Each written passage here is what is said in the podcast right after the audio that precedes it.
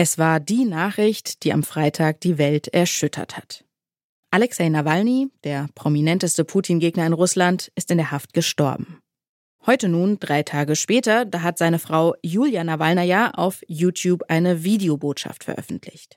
Putin habe die Hälfte ihrer Seele getötet, heißt es darin, aber die zweite Hälfte, die gebe es noch und die sage ihr, nicht aufzugeben. Und dann kommt da noch diese Ankündigung. Ich werde die Sache von Alexei Nawalny fortführen. Ich werde weiter für unser Land kämpfen und ich fordere euch auf, an meiner Seite zu stehen. Spricht da die neue russische Oppositionsführerin?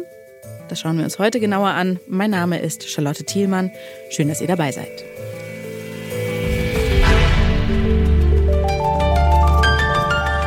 Zurück zum Thema. Bitte widmet eure Aufmerksamkeit unserem Werbepartner. Die Suche nach geeigneten Mitarbeitenden kann viel Zeit in Anspruch nehmen, muss sie aber nicht unbedingt, denn man kann sich helfen lassen.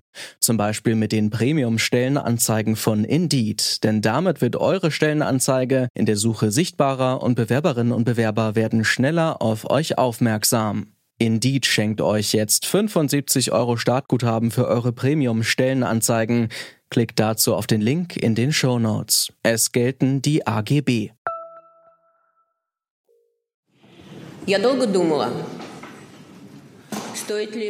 Ich habe überlegt, soll ich wirklich jetzt zu Ihnen sprechen oder soll ich zu meinen Kindern zurückfliegen?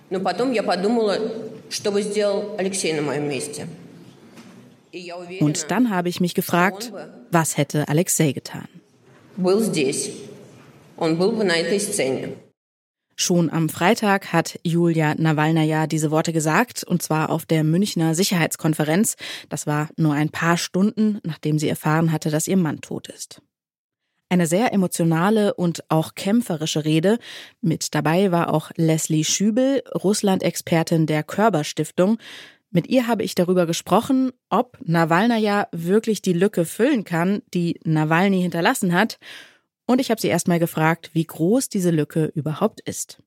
Die Lücke, die er hinterlässt, ist tatsächlich sehr groß. Er ist ja im Grunde ja schon seit wirklich Jahrzehnten im Zentrum der russischen Opposition und vor allem auch, naja, über die Jahre zu einem moralischen, zu einer moralischen Leitfigur geworden für sehr viele, besonders die jungen Menschen in Russland, aber allgemein die Opposition. Er war nach der ähm, Ermordung von Boris Nemtsov im März zweitausendfünfzehn war er, naja, das Gesicht dieser Opposition und er hat immer wieder Versuche unternommen, die Opposition zu vereinen. Das hat nie so richtig geklappt, wenn man ganz ehrlich ist. Das ist auch bis heute schwierig. Also eines der Probleme der russischen Opposition ist, dass sie sehr fragmentiert ist. Aber ähm, Nawalny war auf jeden Fall jemand, der das Problem anerkannt hat und versucht, äh, versucht hat, das zu verändern.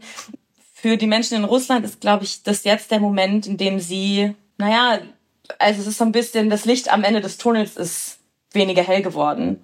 Für viele ist es ein sehr großer Unterschied, dass es diese Person nicht mehr gibt, einfach, ja, weil, weil noch, noch eine weitere Tür geschlossen wurde mit diesem Tod.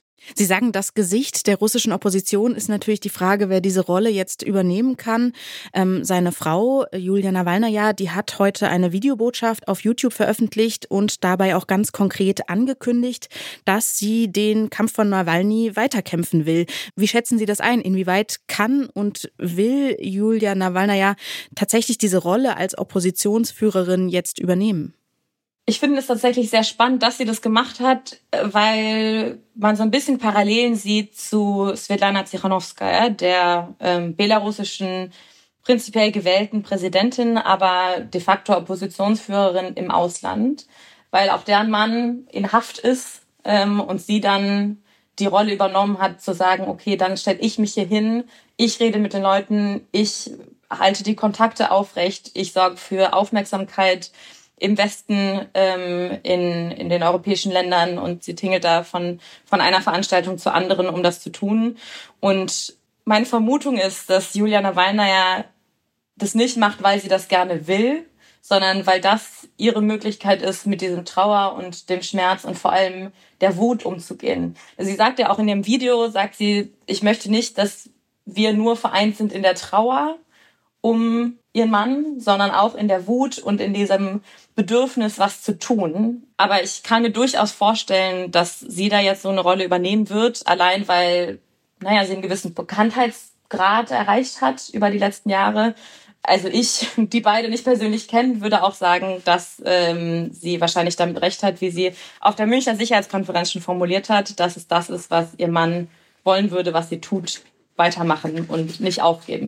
Vielleicht können Sie ja noch mal kurz umreißen, welche Rolle sie bisher eingenommen hat. Also Julia Nawalny ist ja ähm, auch früher schon gemeinsam mit ihrem Mann aufgetreten, hat dann nach der Inhaftierung auch für seine Freilassung öffentlich gekämpft. Was weiß man denn sonst über sie und wie wird sie in Russland wahrgenommen? Ja, tatsächlich ist sie erst wirklich mit dieser Verhaftung so wichtig geworden. Also sie war natürlich immer an seiner Seite und es war immer klar, dass die beiden ein Team sind und für dieselben Sachen stehen.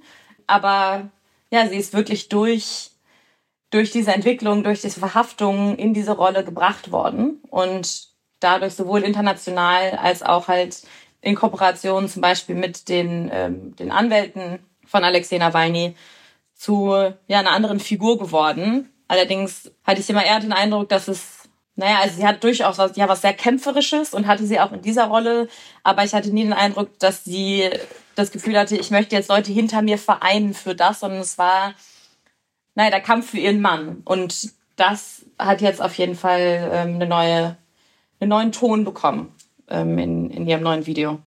Der Tod von Nawalny, der hat ja nicht zuletzt nochmal gezeigt, ja, wie gefährlich es eben ist, Putin und sein Regime in Russland zu kritisieren.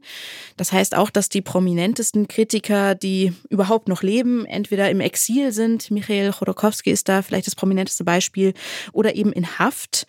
Wer kommt denn jetzt da aus Ihrer Sicht überhaupt sonst noch in Frage, eine größere Rolle in der Opposition einzunehmen? Ja, das, was ich zuvor erwähnt habe, dass es schwierig ist, für die russische Opposition, sich überhaupt hinter einer Person zu versammeln. Das Problem wird auf jeden Fall jetzt nicht kleiner. Nur mal zur Veranschaulichung, also die Menschenrechtsorganisation Memorial äh, schätzt, dass ungefähr siebenhundert politische Gefangene in russischen Gefängnissen sind. Und naja, man kann davon ausgehen, dass das diejenigen sind, die so eine Rolle übernehmen könnten.